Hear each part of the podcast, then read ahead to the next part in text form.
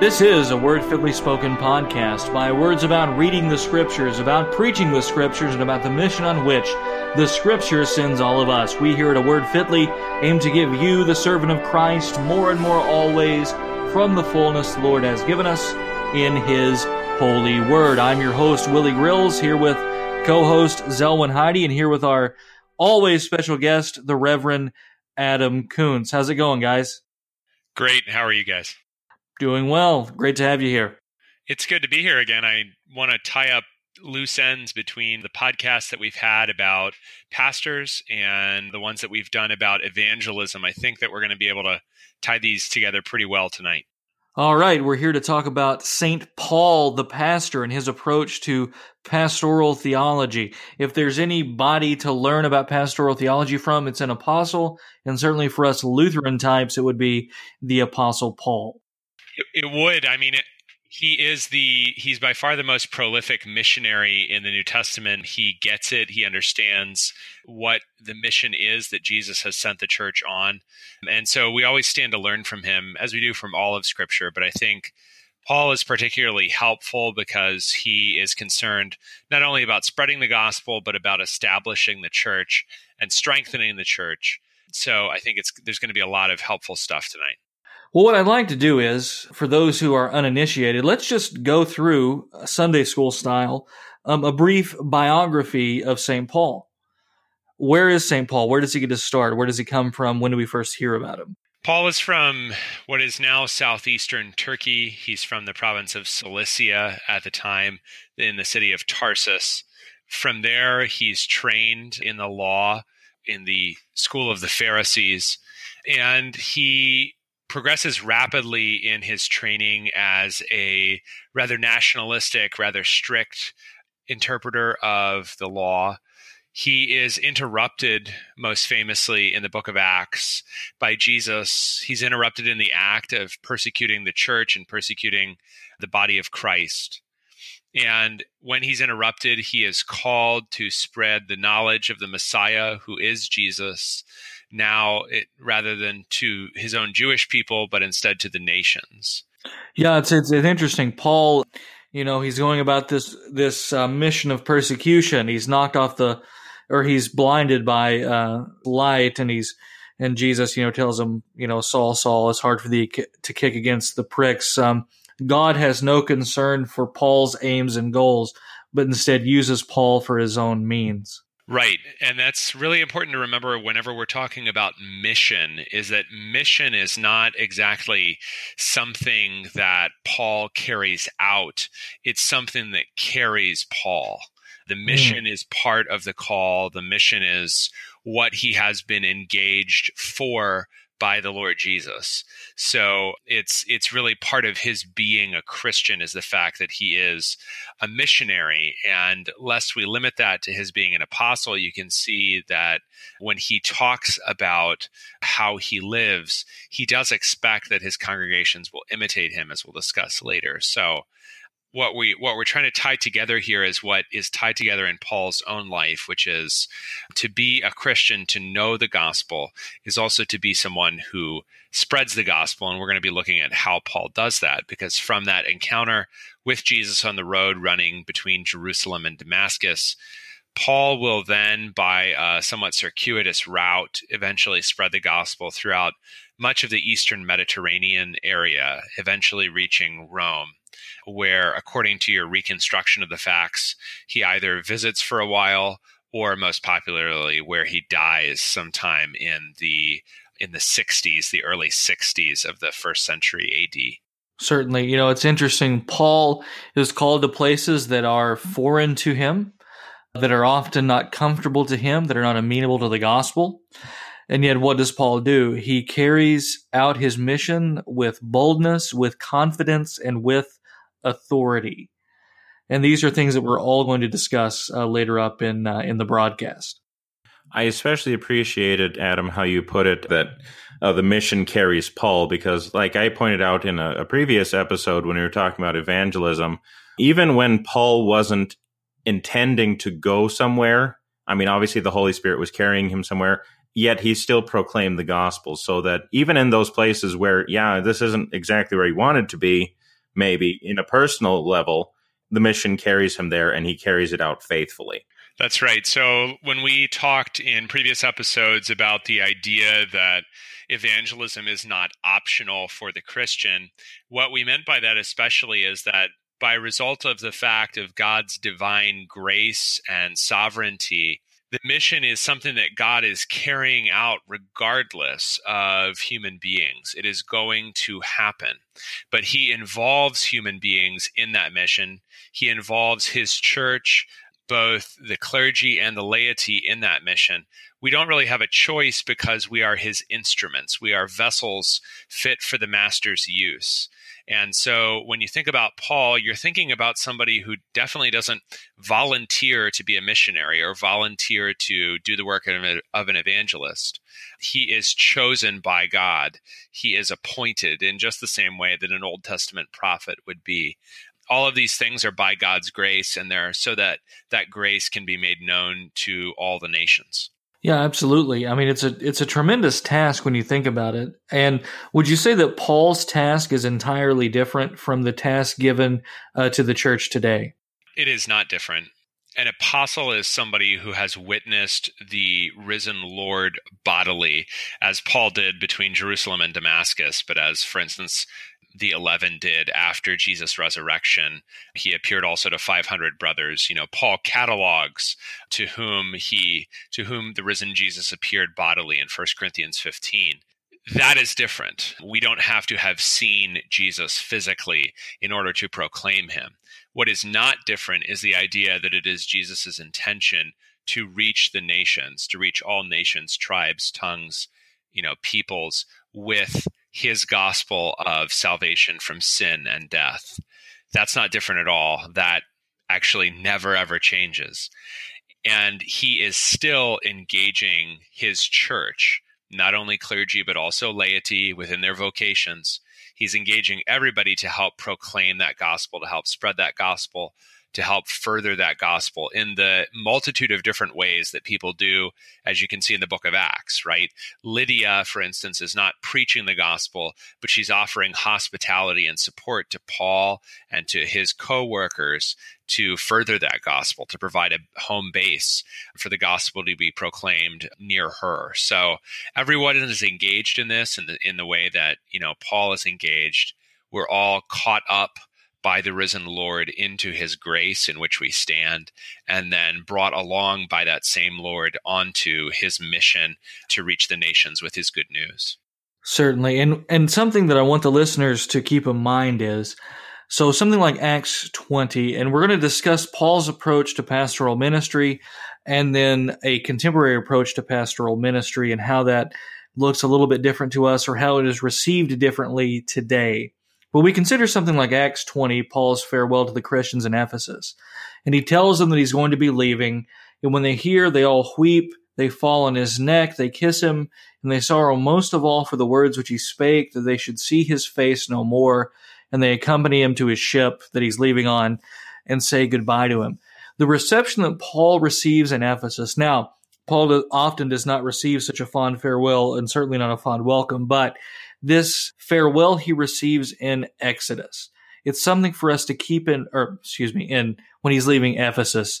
This is something for us to keep in mind when we talk about an approach to pastoral ministry. Would Paul as a pastor be received well today? And really, the shadow over all that question is would Jesus Christ even be received warmly today by many people? And so we're going to look at that. We're going to look at Paul in his context. You know, to what degree is his pastoral approach culturally conditioned? To what degree is it not culturally conditioned? And we need to really evaluate the way in which we receive the message of Jesus Christ, the manner in which we receive his messengers, his pastors, the men whom he has raised up. These are valid questions for the church today and how we approach the mission that God has called the church to. Yeah, and cultural conditioning is is one good way to put the Bible at arm's length. There are legitimate times when it's true that something is culturally conditioned. Culturally conditioned, for instance, would be what Jesus says to Paul. It is hard for you to kick against the goads or kick against the pricks in the King James language. The only one acceptable. Yes, go on.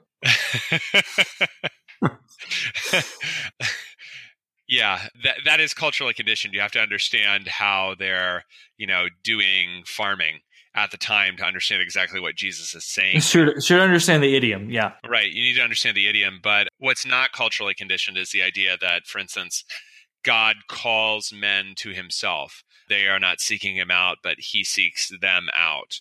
And in this way, you know, Paul actually and Luke recounting Paul explicitly refute the idea that Paul's calling is culturally conditioned by having Paul say later on in Acts, I would that all men were as I am today, except without these chains.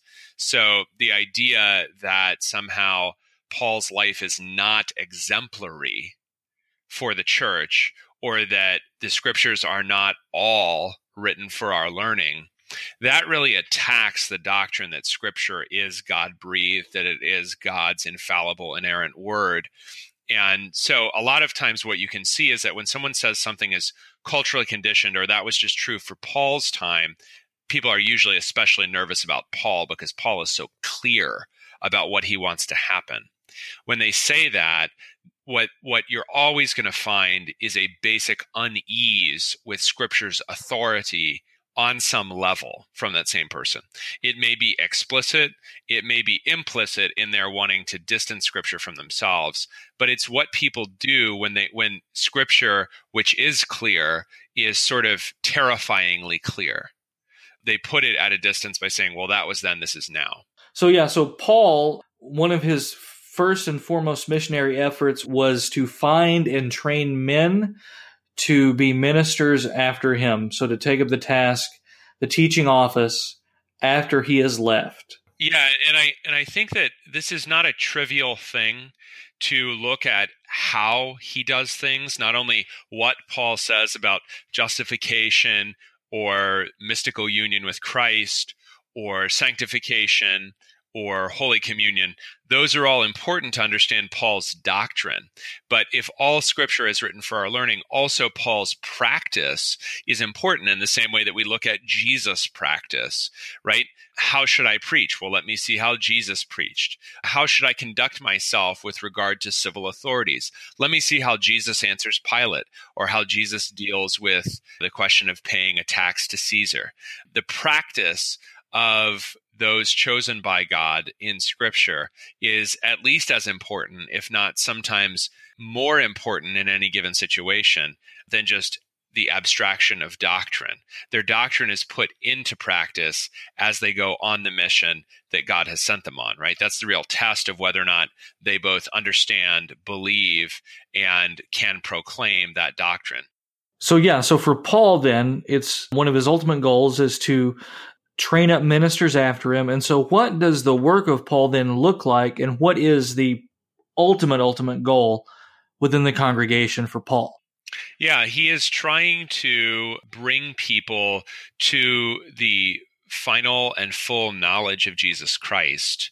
He wants to present them all before Christ as a spotless bride adorned for the nuptial feast of the Lamb. So, in trying to present men, or as he says in Romans, to present the nations as a priestly offering, he is trying to bring them proclaiming the gospel and admonishing them to good works, to bring them and to have them grow up here into the image and the fullness of Christ, so that at the last day they are presented without shame, spotless, and adorned, ready to receive Christ forever. That's the goal. And in order to do that, he needs people to proclaim, to teach, and to model that message even after he's gone which is why he's always seeking to train men. Uh, it's why he writes the pastoral epistles, especially, so that that work goes on when Paul is gone. Do you feel that this work of St. Paul or this emphasis of St. Paul has been overgeneralized, let's say since the uh, 19th century onward? That it's been sort of relegated to just a general work of the church rather than training and equipping certain men for a certain task? Yeah, that's a good way to put it because I think that what happens in the modern church is that things often get turned into programs that in scripture are about personal qualities and personal fitness. So if we invent a program for something or we have a certain method of producing trained ministers, it's like that that program or that structure can somehow replace the idea that there is a man who needs to be personally fit for something. So let me say it this way. If sometimes the modern church appears to be trying to train people to be sort of like daycare superintendents. Like they have the general qualities of a parent, but they're not really parents. Paul is trying to train fathers. So it's a lot more specific. It's a lot more personal. It impacts the, person in charge in a much more personal way. Not that there's something like bad about taking care of kids who aren't your kids, but it's definitely a different task when you're taking care of your own. It's a full time task and it changes you and stresses you and grows you in ways that being a daycare superintendent just are not going to when it's your own kids. So I think that if we take one thing away from this tonight, um, it's that you really cannot replace personal discipleship both for the minister or really for any Christian within his vocation. You can't replace the personal shaping that Paul is seeking to do, both with Timothy and with, in some cases, entire congregations. There is a localism to the pastoral epistles that is often lacked today. It's easy. I mean, much the same with our podcast. We can reach almost the entire world with a podcast. And there are many gurus for church um, principles, church growth, whatever you know, on any side of the debate, to where uh, men have often looked beyond the sphere that God has given them and looked for a larger audience. Do you feel that a local or a global presence is A, more biblical, or at least B, more apt for the called minister? I, I don't think that global is necessarily bad. Paul is very big on connection between his churches. So I think that in the negative sense of the word, parochialism is often the death of the church because people can no longer see outside of themselves. And, and to be utterly and only parochial is usually when ministers dry up when they when they have few or no fresh ideas when things kind of stagnate and they're very happy with the stagnation but I'll say it this way there is no global church without local churches there is no church really without local churches. We cannot exist solely as parachurches or seminaries or denominations or district headquarters. Those things are all good and helpful and right and right in their own way, but they all serve the local church because there really is no church per se, biblically speaking, without local church without a pastor, a people, a gathering, the word and the sacraments proclaimed in that place for those people by that man. That's God's plan for how people come into communion with Him and how they prepare to be presented before Christ on the last day. So, global is fine. Global is good. Global can be really helpful. I've learned so much from people that I've never ever met and never will in some cases because they've been dead for a long time from the global church. But the local church is where I learn how to see the image of Christ in somebody else. It's where I learn how to love my neighbor as myself. It's where I learn concretely to love God with all my heart, heart, soul, mind, and strength. That's where my devotion is tested. And that's also where I receive the gifts that God gives to me so richly. All of that happens in the local church. So, focusing on the local church is really the most utterly natural thing that we could be doing because it's what God Himself is doing. Certainly, certainly. And that's a excellent setup for diving into the text here, which we're going to do right after the break. You are listening to a Word Fitly Spoken podcast. We'll be right back with more Word Fitly.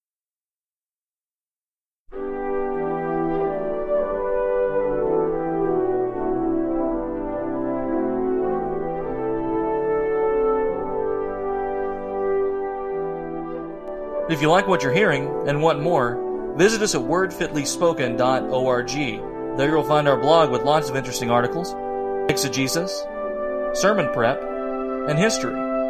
www.wordfitlyspoken.org.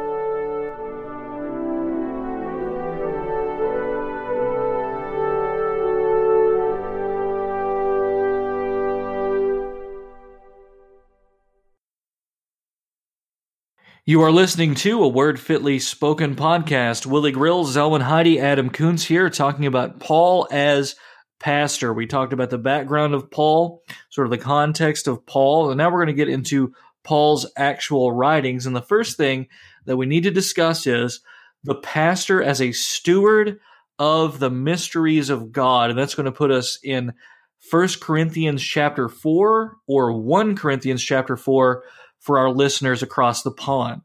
Paul in 1 Corinthians 4 is talking about his own account of his ministry, how he thinks about what he's doing when he thinks about what we might call in kind of modern human resources terms performance review. Who is checking up on him? To whom does he have to give an account? And as he talks about this, I think that sometimes Paul can sound arrogant to people because he has a forthrightness, a boldness, a confidence that is not really that popular, certainly not in our culture, to express yourself so plainly.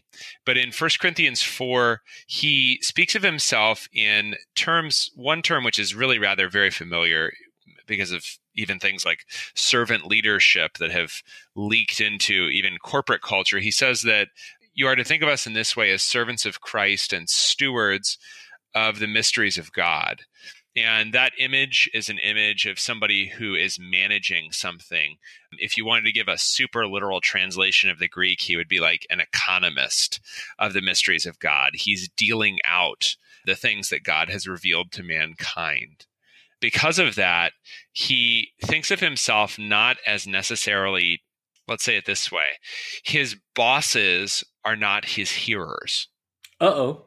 Yeah right? his bosses are not his hearers. In fact, he only has one boss. And that is Hold on, hold on. Who is that one boss? Well, the, the one boss is is obviously the person who gives the most to the congregation. Uh oh, here we go. Teeing it up. Get ready. We're gonna grand slam it there, Happy Gilmore. no, uh, he says the only thing required of a steward is that he be found faithful and faithful in what? Faithful in the things that the master has given him. And Paul only has one master, and that is God. So if he thinks of himself as accountable to everyone else in the whole world, then God would not be his master. He would have many, many masters. And it's fascinating when he says, goes on to say, you know, it, it really doesn't matter to me if you judge me, he says to the Corinthians, it doesn't matter if any human court judges me. And he says at the end of verse 3, I don't even judge myself. So it's like when Paul is is preaching the gospel, when he's doing all the various things, especially the kind of hard advice that he's going to give to the Corinthians over the next, you know, I don't know if you want to when you want to think of the advice as ending in First Corinthians, but you know, let's let's give it at least nine or 10 chapters. As he gives that advice, he is not thinking of himself as, you know, timorously offering suggestions to people who are ultimately in charge of him. Right. And it's important to remember that with the pastoral epistles, these are not just texts meant, you know, to sound good in the church service. You know, somebody's standing up at the lectern and it really sounds pretty when they read it. These are not noisy gongs or clanging cymbals. These are actual practical admonitions from Paul, the apostle and pastor. Yeah. I think if you think of Paul as kind of a source for theological reflection, which he certainly is, that's one way to think of him. In his own context, though, we talked about cultural conditioning, but let's talk about his context. Let's be clear about that. Paul's context is that he is engaged in the work of preaching the gospel. So, what we have in his letters are documents from that mission, documents from that work. So they are eminently practical in the same way that if you took over a job from somebody and you had a record of how he did that job, or he explained to you personally how he did that job that you're going to be doing too, you'd be like, this is really useful. So when you look at not just what Paul says, but how he says it, he's not saying this arrogantly there's a very profound theological point here. The minister of Christ is Christ's servant. He's not a servant of everyone. He's not even a servant of himself or his own ego, right? Let's be clear. Paul is not enslaved to his own ego. The work that he's doing is not to aggrandize himself or so that at the end of the day, he can think back about what he's done that day and, and, th- and be really pleased with himself. He says, I don't even judge myself. Now, that doesn't mean that he's arrogant in the sense that he just does whatever he wants to do. Like he just, he goes you know let's let's pretend paul is you know a modern pastor. So he goes to his study and then he's you know he's on social media or whatever for a while. And then he reads something in a desultory fashion before going back to his phone right? He's not just like in his office all day doing whatever he wants to do and then going home and still collecting a paycheck it's not it's not like he's lazy but what he's saying is, I don't even judge myself. He means I'm not in the capacity to judge myself, nor is any other human being, because in my work of preaching the gospel, I am accountable to Christ. He's he's not living as what you know the King James so wonderfully calls men pleasers right? Or eye pleasers. He's not there to be seen by anyone, including himself, as great. He's there to be faithful in the things that Christ has given him to do. And indeed, Paul is faithful in the face of persecution, even persecution at times from those who should have been loyal to him. It's a, it's a very interesting story to look at. Paul does not lead a glamorous life. He leads what would have been a life, you know, presumably of, of accolade to go be a tent maker and, and to preach to people who would give him often nothing but grief and yet there is, of course, joy in the midst of grief. But Paul's work was not easy, and he finds himself at odds sometimes with the congregation in a particular city, certainly with the Jews, and then also even you know at certain times with the church at Jerusalem a little bit, and certainly with uh, with Peter, you know, depending upon the time. If you think about all of these different situations, all of these different people, all of these different problems that he's dealt with, if he doesn't have this confidence that it is the Lord who judges, then he's going to be afraid because you're never totally equipped for every new situation you encounter. Adam, let me pitch you a question though. I can see the uh, the lazy pastor, as you so aptly describe him, imagining himself as being, shall we say, faithful. How would Paul actually define faithfulness to being the Lord's steward? No, that that is a great question. I think that faithfulness includes two things here, and this goes back to our discussion that we did. If you're just new to the podcast, go back and listen to the two discussions of George Henry Gerberding's The Lutheran Pastor, because there's two parts to this. One is faithfulness in teaching, faithfulness in saying what the scriptures say, nothing more, and also nothing less faithfulness in proclaiming the truth that you've been given to proclaim. Also, faithfulness in doing the things that you've been given to do. Doing the work of an evangelist, preaching the word, being with the people, visiting the sick, admonishing the erring, calling the repentant to a new life, a new way of doing things, exhorting the faithful, encouraging those who need encouragement, weeping with those who weep, doing what you should do. Faithfulness in, includes both our faithfulness in believing and proclaiming, but also our faithfulness in doing and leaving an example to those under our care. No, that's a that's a great way of putting it. Because I think very often we we tend to just equate faithfulness, I suppose, with just having all of our ducks in a row in terms of the the teaching, but to, to connect it uh, with doing as well, I think really drives home the point of what Paul is trying to get at that, you know, that I don't even judge myself, but I've been sent by Christ to do this mission, that this mission carries me, uh, even the, in those places where I myself might not be comfortable, but this is still what I have been called to do. Right. Does a, does a pure doctrine, uh, is a, is a pure doctrine considered sufficient if it doesn't lead to the pastor living it out? spreading that gospel and carrying out the task that that pure doctrine tells him to do or compels him to carry out, right? I mean, it's not just a series of definitions and articles, but it's also a body of doctrine that compels the pastor to do certain things. I mean, tied up with a, a right understanding of the theology of the call for whatever or whatever you want to call it is an implicit command to the pastor to do something. At the risk of sounding somewhat mystical, I think that if a pastor thinks about this or if you you know you're not a pastor and you're listening, if you think about it this way, part of the pastor's job is ensuring that for instance there's nothing in the divine service on sunday which is ungodly which is untrue. His sermon should be only the pure teaching of god's word and there should not be practices in the service which are unfaithful to the scriptures right? But as i do those things and i am i can say with paul as i do those things i am not aware of anything against myself right? But i am not thereby acquitted there is both the potential that my example or the way I'm saying something may be may be wrong and I may need correction and repentance. But there's also the reality that the life with Christ is hidden. And so that that hidden life is being nurtured in the congregation by things that I'm not even really aware of, like the way that I talk about how we're excited about vacation Bible school that's going to affect people's desire to be involved and people's love for Christ Church and and desire to spread the gospel in ways that I don't fully understand or that I'm not even sometimes aware of.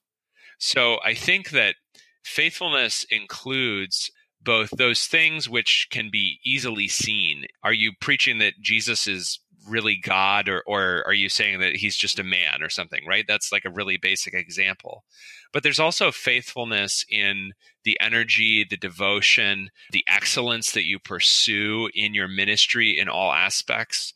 And that affects people on a level which is much deeper than cognition, which and and and whose fruits are, I think, really only known farther down the road, maybe not even in my own lifetime so all of that all of that involves faithfulness. And and and you can see that when paul talks about his own life it's not just he doesn't just recount well i preach the truth here and then i preach the truth there. He says and then this happened to me and then this horrible thing happened but god saw me through it.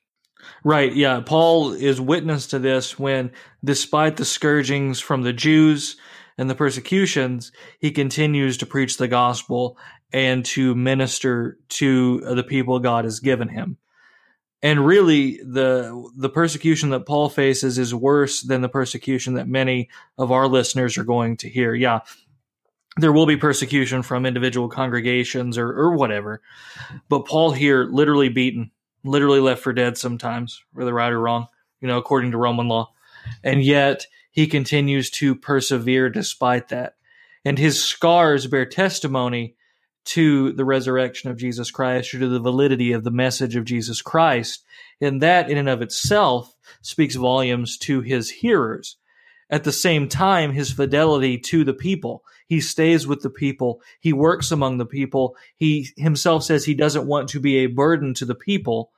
And then this really has an effect upon his audience. No, and you're you're totally right because when Paul talks about characteristics for pastors who will come after him, whom Timothy will train in 1 Timothy 3. When he does that, people are sometimes surprised by how personal those characteristics are. Paul does talk about, as we discussed in our last episode about evangelism, he does talk about pure doctrine. You're not allowed to just make it up. You need to you need to say what is sound, what is right. wholesome, what is good, what is true. But the list of things that he's looking for and that he's telling Timothy to look for are largely about personal characteristics because he needs people who can do the things he's doing, who can suffer, who can endure, who can persevere. So it's it's kind of like if I'm looking to like get a really like great baseball team together, I'm not just looking for the guy who has all the statistics in his head. Right, right. But first, oh, but first, before we move on straight into those qualifications, let let's take just a second here and focus upon you know apt to teach, which we'll get into a little bit more. But but at least the idea of doctrine that that person needs to be skilled in that doctrine and able to communicate that doctrine in the way in which it has been handed down to him. A continual reinvention and we live in a time where every five or 10 years, there's new buzzwords or new buzz terms or new vocabulary that someone has to listen to in order to be considered an effectual pastor according to the world. We ought to be careful because part of the pastoral office is receiving and then you yourself passing on what has been handed down to you. And like you say, not inventing something, but that also entails saying things in the way or using the words that were given to you. And ultimately, we would hope the words given to you through the scripture. You could even say that what Paul is giving here is not so much educational requirements, which I think sometimes we, we might tend to lean towards, but actually more moral requirements for one who's going to be in the office. That doesn't mean that education is unimportant, but what it means is that, like you said, there has to be a certain personal qualification uh, to the, the office of the ministry that, well, uh, as we said in the Gerberding episode, sometimes can't necessarily be taught in school. Would you say it's something that can be built or something that one must just naturally possess? I think that the soul can be trained in these things. It is possible that a man simply is not inclined to them, but I, I, have been very affected and and maybe we'll talk about this in a future podcast at, at greater length. But Wilhelm Löhe's pastoral theology, translated as the pastor in English, Löhe is an obviously extremely talented man massively talented, massively learned, especially about the history of pastoral theology in the Lutheran Church. But he says very pointedly, very early on in the pastor, about effectiveness as a pastor, men who are very, very faithful in doing what they're supposed to do. He says very pointedly that a less talented man may do much better than a man who is much more learned or much more eloquent because devotion to the task and humility are far more important than talent and scholarship. And this is not at all, in Löhe's case or in our case, to decry talent and scholarship. Excellence and precision in speech and eloquence are all really important, and they can adorn the doctrine of God our Savior very wonderfully. But humility and understanding of who your master is, to whom you are accountable, that you are called to be faithful, that you will one day give an account for the souls under your charge. All of these things are important and more basic than anything else. So that when we're talking about personal characteristics, we are talking about how a man is shaped to do what he does in just the same way that we're really we're very concerned that like a catcher in baseball can be a really smart guy and he can know exactly what pitch to call in any one case but if he has a weak arm or he can't squat for 9 innings it really doesn't matter how much he knows. Right and Johnny Bench was a terrible person we understand but it's um it, it is very interesting. You know, can a man be an effectual preacher and say have a lisp or a speech impediment? Yeah, we actually have perhaps examples from scripture from that. And it is very true. God oftentimes works in spite of these things and works through these great men who would, in the eyes of the world, be handicapped in some way. Then at the same time, you have the learned men of the world, the men whom the world would esteem, or whom the men in power would esteem, and yet what do they profit as far as the church is concerned? Nothing. Simply because, again, noisy gong, clanging cymbal. There's a point to where studiousness only serves itself or the person who is reading. But our study ought to be focused upon our parish work. Of course, we should also say, though, that just so that listeners don't misunderstand us, if the two go together, you know, how much more glorious that is. Right. Uh, exactly. Right, right, sure. When you have someone who has all of these, the, the strong undergirding, and the only way I can think of maybe explaining this would be like a house, like building a house. If you have a properly built frame, and then you have the most beautiful exterior on the house, you know, how glorious a building that is. But you don't want to forfeit the frame in trying to get the the greater exterior. And that's kind of what we're what we're getting at here. Certainly. So let's um with the last few minutes of this segment then dig into first Timothy and see what is expected then of a pastor. Yeah, as he's talking about this, he uses the term episkopos, which turns into bishop in English eventually. But to take it in its most literal sense of overseer, it is somebody who is looking over the whole scope of a task.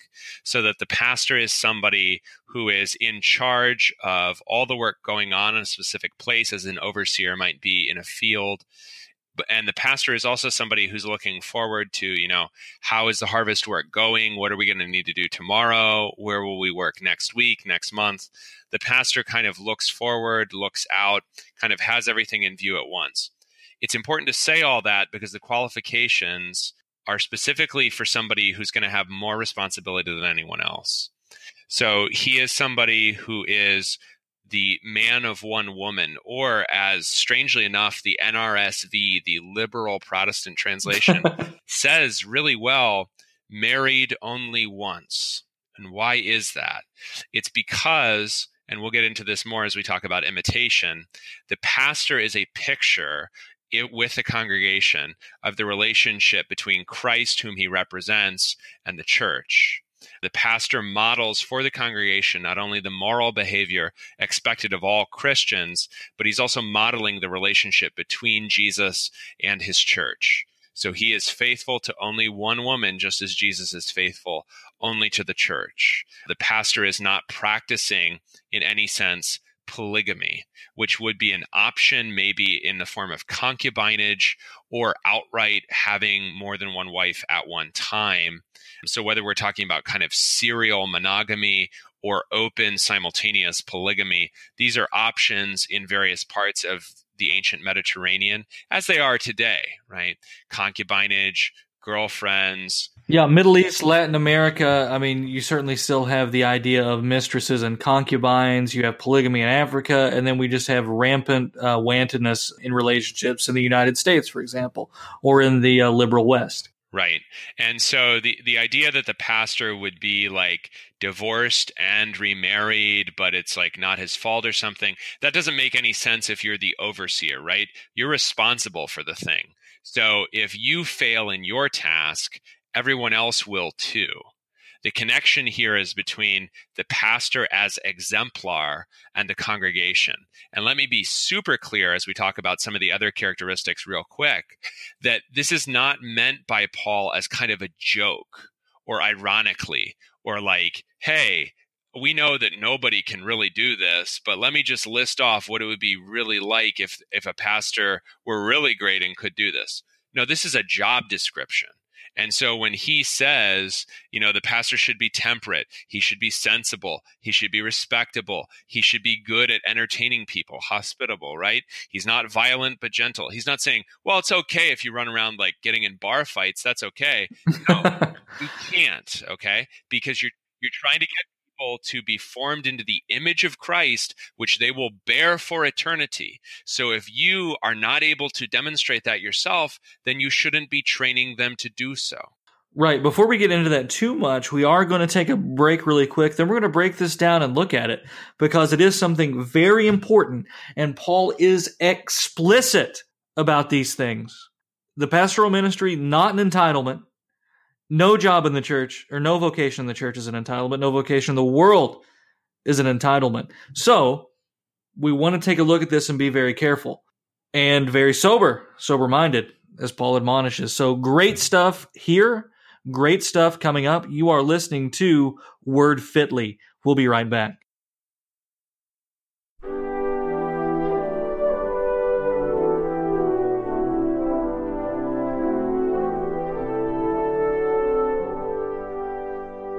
We'll be back in just a few moments. A Word Fitly Spoken proclaims Jesus Christ in all his fullness, from in depth exploration of Holy Scripture and study of how God's Word has borne fruit throughout church history. Come along with us at wordfitlyspoken.org, facebook.com slash wordfitly, or on Twitter at wordfitly.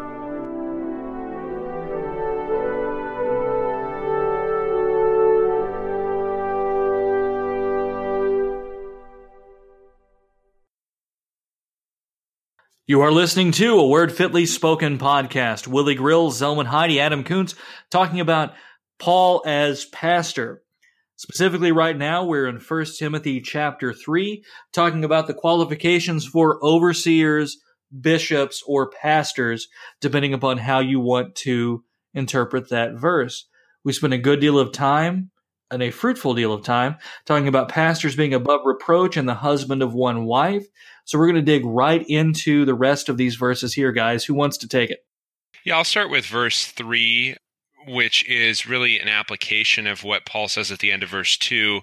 He's talked about personal characteristics like being temperate, not going overboard, having what Gerberding would describe as common sense, being respectable, being able to teach people, being able to be kind to strangers, hospitable.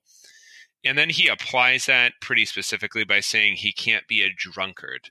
So, this is to say that there are certain habits or ways of life which are forbidden to the man of God because they evidence the idea that he does not understand what the gospel has been for, right? Think about when Paul talks in I believe it's Titus, about the gospel training us to renounce ungodliness. That, that the gospel means that we are no longer enslaved to our passions. We are no longer enslaved to the old man. Right, right. Well, here I think too, you see Paul in accord with the other apostles, right? First Peter chapter two, where Peter is admonishing the hearers to observe certain types of behaviors, to not be quarrelsome, you know, to love neighbor, to live your life in a certain way. So this is nothing unique to Paul. And that's important. This is a, a, a uh, universal apostolic witness to these things. Yeah, he's saying in a very pithy form what Jesus says in the Sermon on the Mount that there are certain ways of behaving and living which characterize Christians, which are not meant, as I said in the last segment, as kind of a joke or just to show you how much you lack. They are realistic expectations. So he says that the pastor cannot be a drunkard, he can't be violent, he's not looking to start a fight, and he's not a lover of money. Now, this is maybe the most often misquoted Bible verse. Maybe it competes up there with apocryphal things like God helps them that help themselves. But people often believe that money is the root of evil. Money is a tool, it's a seductive tool, but it's just a tool. Um, and we are stewards of it as of everything else. But the love of money is very corrosive because the love of money leads you to do very foolish things, like the rich fool who thinks that his life is characterized by how much storage space he either has or needs to get and so when Paul says that the pastor should not be a lover of money, that means that the pastor is using his money for God's purposes to support the work of the gospel, to support his family. The pastor is not enslaved by the love of money. You can be enslaved by the love of money even if you have almost no money. Yeah, and it's a it's a pernicious sin, and it you know it's a temptation for many many men and it's a it's a universal temptation, not just for pastors, but for any Christian. We should also point out there, since we're, you related it to other passages in the Bible, James, of course, saying that not many of you should be teachers because they will be held to a stricter judgment. And that just goes to emphasize what you're saying, Adam. He's not joking. He's not just setting up this unattainable ideal, but he's actually saying, like, this is what pastors should be. Right. It's no petty subject. It's not just a series of boxes you check on a seminary application or a colloquy application or whatever they do wherever you know you're at and whatever denomination you're in. These are sincere and serious qualifications that a man ought to contemplate before taking on this task. I think especially the idea that you should not be a lover of money and that you are facing a stricter judgment because you are responsible not only for your own soul and not only for your family's souls, and we'll talk about that in a second, but you're responsible for the souls under your care. Lots of practices in our church body, like closed communion, like church discipline, they all concern and promote this sense of the pastor having accountability for specific souls whom he instructs and guides. If those souls see the pastor living in a way which shows that he is dominated by money, that money enslaves him and controls him, that conspicuous consumption is what he likes to do, or that the fact that he wants more money for who knows what purposes are you know really the object of his affections then they will either believe that the love of money is fine and the Bible calls that love of money the root of all evil. Or they will rightly judge the pastor to be lacking in faithfulness because his life is defined by the love of money and consumption in the way that any ungodly person in modern America could be. So many people's lives are defined by their love of money. And if the pastor is doing that, then he's modeling a life which is not defined by Christ for the people who are watching him. And that doesn't negate, you know, not muzzling the ox while he's treading his while he's trading the grain. That that's not to say that the laborer isn't worth his wages. Um, but yeah, absolutely the principles you have there. So judged for what he is teaching and his conduct among the people that God has given him. And then specifically here in 1 Timothy 3, looking at verse 4 and how the pastor or the would be pastor manages his own household. So let me just say that usually when this verse is brought up, it is brought up in order to find a way out of it. So mm. Paul says clearly that he must manage his own household well, keeping his children submissive and respectful in every way. And what's usually brought up is, oh, well, but his adult children he's not responsible for. And that's true if they're not living in his household. They form their own families. The man shall leave his mother and father and cle- his father and his mother and cleave unto his wife, and the two shall become one flesh. That's true. New families, new households form, and you're not responsible in, the, in in that way for them in every way. But it does give an impressive witness to something very sad if for instance a man raises four children and none of them goes to church none of them is a christian anymore that says something let alone if they're in his own household and they do not respect him but let's say this too that that modern loophole that people look for is not even what paul's talking about paul is talking about children who openly disrespect their father who treat him like he's their servant or who treat him who talk to him as if he is the child and they are the father. Well, not not just children, not just children, but spouses as well, wives as well. Yeah, and isn't it remarkable that that Paul is not really explicitly saying that because he simply right assumes. He, he assumes he assumes that how could this even happen it's not even in right. his it's not even in his mind right in the same way he's not saying like and the wife in case a woman is a pastor there's lots of things that paul is not saying because he doesn't even consider that a christian would ever think that a woman could be somehow representing christ jesus to the church which is his bride right right nor does he consider that a woman who is married to a man who is overseeing the church would disrespect the overseer so publicly that the overseer would have to keep her in submission. It's not even considered. But Paul says, well, you know, the kids kids get unruly, so that he has to be careful to manage his own household well. Right. So it, it's remarkable both what our day looks to get out of in the explicit words of Scripture, and also what the, what Scripture does not even does not even have to explicitly say. Let's, bela- let's belabor this point a bit because it's our podcast and we can do it the idea of a father as a buffoon is is a cliche. It comes up all the time, right? And yet it, it's become very true. The, the the pastor is often even presented as somebody who's henpecked, or he uses his wife, elevates her up as somehow as as an authority within the church. And it is absolutely and utterly contemptible and ridiculous that we have allowed this to happen. We talk, we lament that pastors aren't respected in society. Well, why are pastors not respected in society? Because men are not respected. Because fathers are not respected. Because husbands are not respected. Oftentimes through no fault of their own, to be sure, but yet oftentimes because we've we've so elevated certain segments of society that every man becomes Fred Flintstone or let's say post season eight Homer Simpson. It's absolutely and utterly ridiculous and contemptible and flies in the face of what Paul assumes. It does. And I think it's important to say that Paul's question at the end of verse 5 is rhetorical. If he doesn't know how to manage his own household, how can he manage the household of God? The reason it's rhetorical is simply because Paul sees the connection between a man's own fitness for the basic tasks of his life and his fitness for the task of being an overseer. If he fails those basic tasks within circles that God has put him in, which are not by choice, you can't simply stop being the husband of your wife. You can't stop being the father of your children. Right. So if you can't do those things which are not your choice, you really should not be doing those things which are your choice. You can desire to be an overseer, and to desire that is to desire a noble task.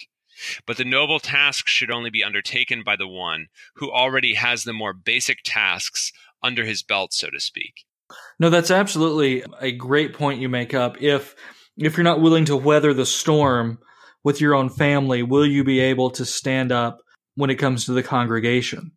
Because there is the great temptation for the pastor. Oftentimes men can be very faithful to their family, but in the face of persecution or antagonism within the congregation, it's very easy to either acquiesce to unreasonable demands or what will we say to just simply withdraw into your study or into your den and watch uh, sports ball all day or to read theology all day as kind of a refuge. Yeah, because if you are unsure about how to go about this thing, then you will have no joy in doing it. And then you will seek the safest possible way to continue holding on somehow, to continue existing instead of pushing forward on the mission on which you've been sent, right? If people listen to the previous episodes on evangelism and it sounded unfamiliar or difficult, it's simply because we are unfamiliar with the sort of the fullness, the robustness, the boldness, the confidence in life on Christ's mission that Paul has because he is operating and he is teaching men to operate within the church as fully orbed, fully functioning men. They are alive and they are ferocious in going out on Christ's mission. They are men fully 100%. They're not being held back. They are not timid, either in their own families, in the church, because they have this confidence which Christ has given them to carry out everything that they've been charged with doing and to do it fully, not in arrogance, but in great humility but as servants of Christ and only of Christ. And for that reason, they have great confidence and they know how to manage their own households and God's church because they know to whom they are accountable and they know how to be faithful. So, with that being said, pastor as overseer, okay, bishop, pastor, right? Shepherd, pastor as father of the family of God, which brings us back to 1 Corinthians chapter 4. Let's dig into that. We come back to where we started and we, we go to just a little bit farther on in that chapter. Paul says in verse 14, I am not writing this to make you ashamed, but to admonish you as my beloved children, to exhort you as my beloved children. He says, You might have you might have myriads or let's say 10,000 pedagogues, teachers, guardians, the person who's going to lead you to school in the ancient world. Uh, you might have 10,000 of those in Christ. You have a bunch of them. You have lots of people who can teach you something about Jesus. No questions asked.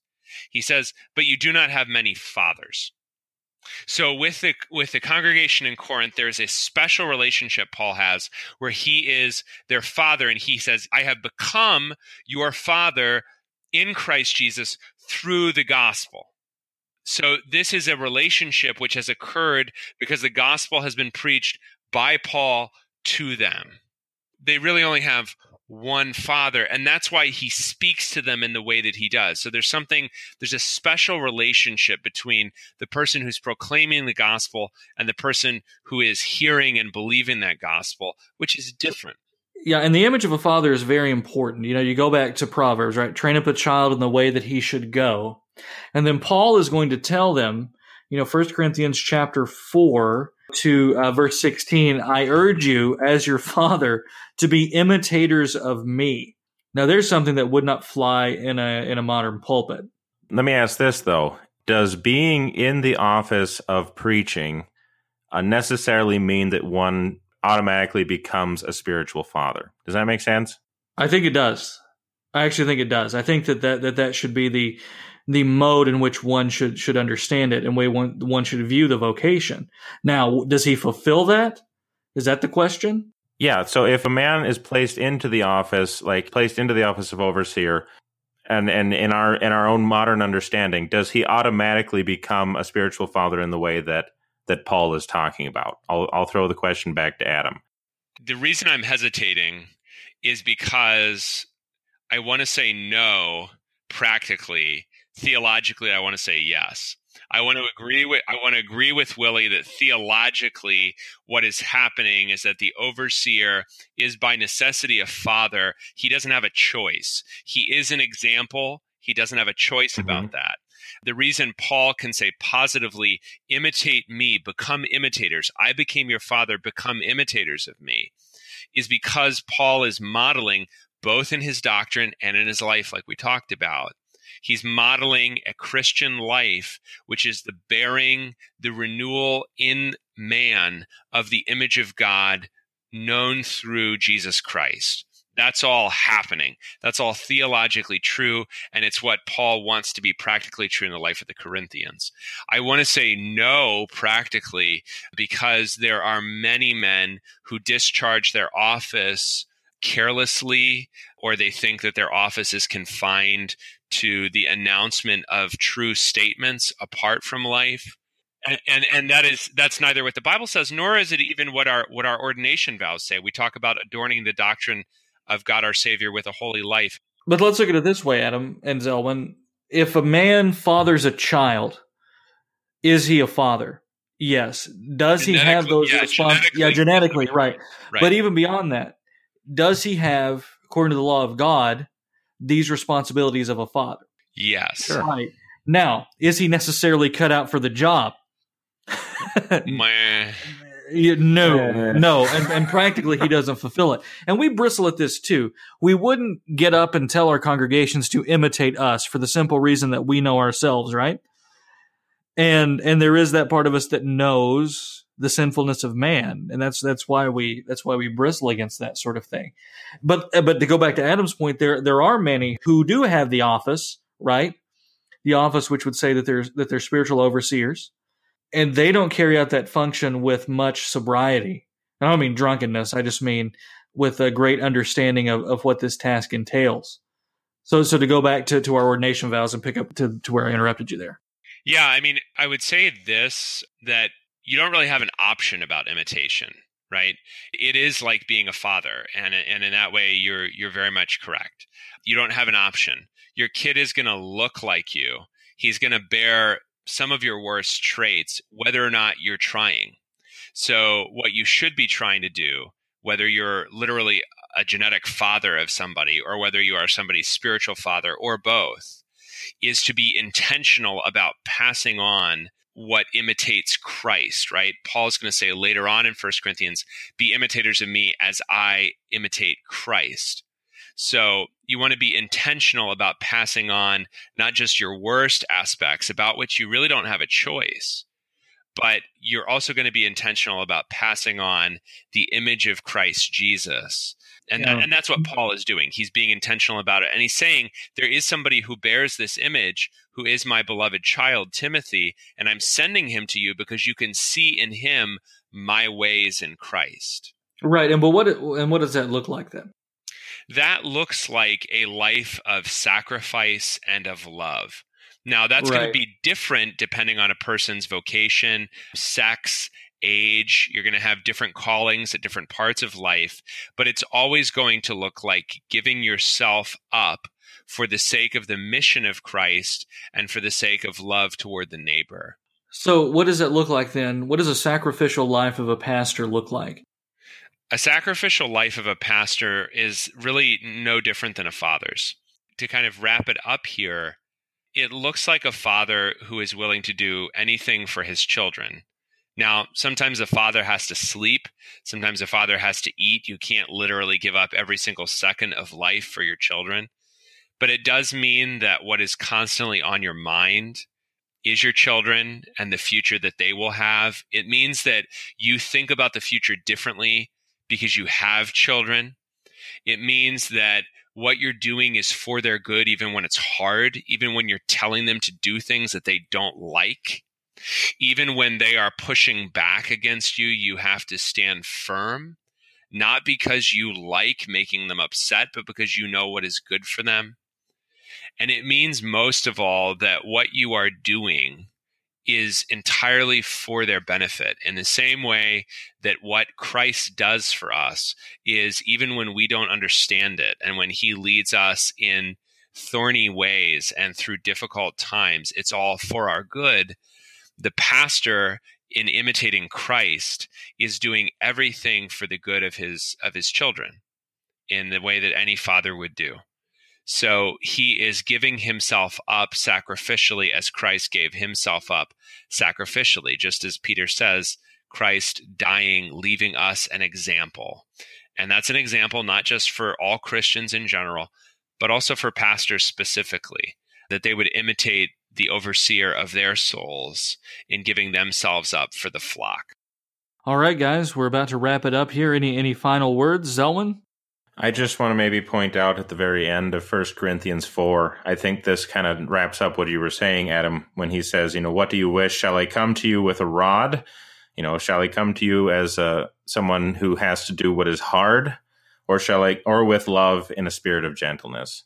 And so to be a spiritual father is to be like, well, like you said, a father to, to his children. Hard if you have to be, but also doing it all in, in a spirit of love in a spirit of gentleness. Very good. Adam, any final words? I think thinking about the pastor as a father also brings great warmth, both to the relationship and to carrying out the duties of being a pastor. And for me, it's how I think about it when somebody isn't at church. It's like not seeing one of my kids. I mean, there might be a reason, you know, my kids might be at school or, or I'm away from the house for a meeting or something at night, but I always want to see them and that's really that's really all I desire is to is to see them and to be with them in Christ. And so to think about the pastor as a father is not to think about kind of a, a, naked exercise of authority just to aggrandize yourself. We're not lording it over as the Gentiles do, but we are caring for and we, and we long to see our children and to be with them and to hear their joys and to share their sorrows and to walk with them on the way that leads to life everlasting. Very good. You are listening to a Word Fitly Spoken podcast. If you like what you've heard, check us out, wordfitlyspoken.org, twitter.com at wordfitly, or facebook.com slash wordfitly. Hey, if you don't like what you hear, let us know too. We're easy to find. If you have any questions, send them to us. I'm Willie Grills here with Zelwyn Heide and Adam Koontz. God love you and God bless.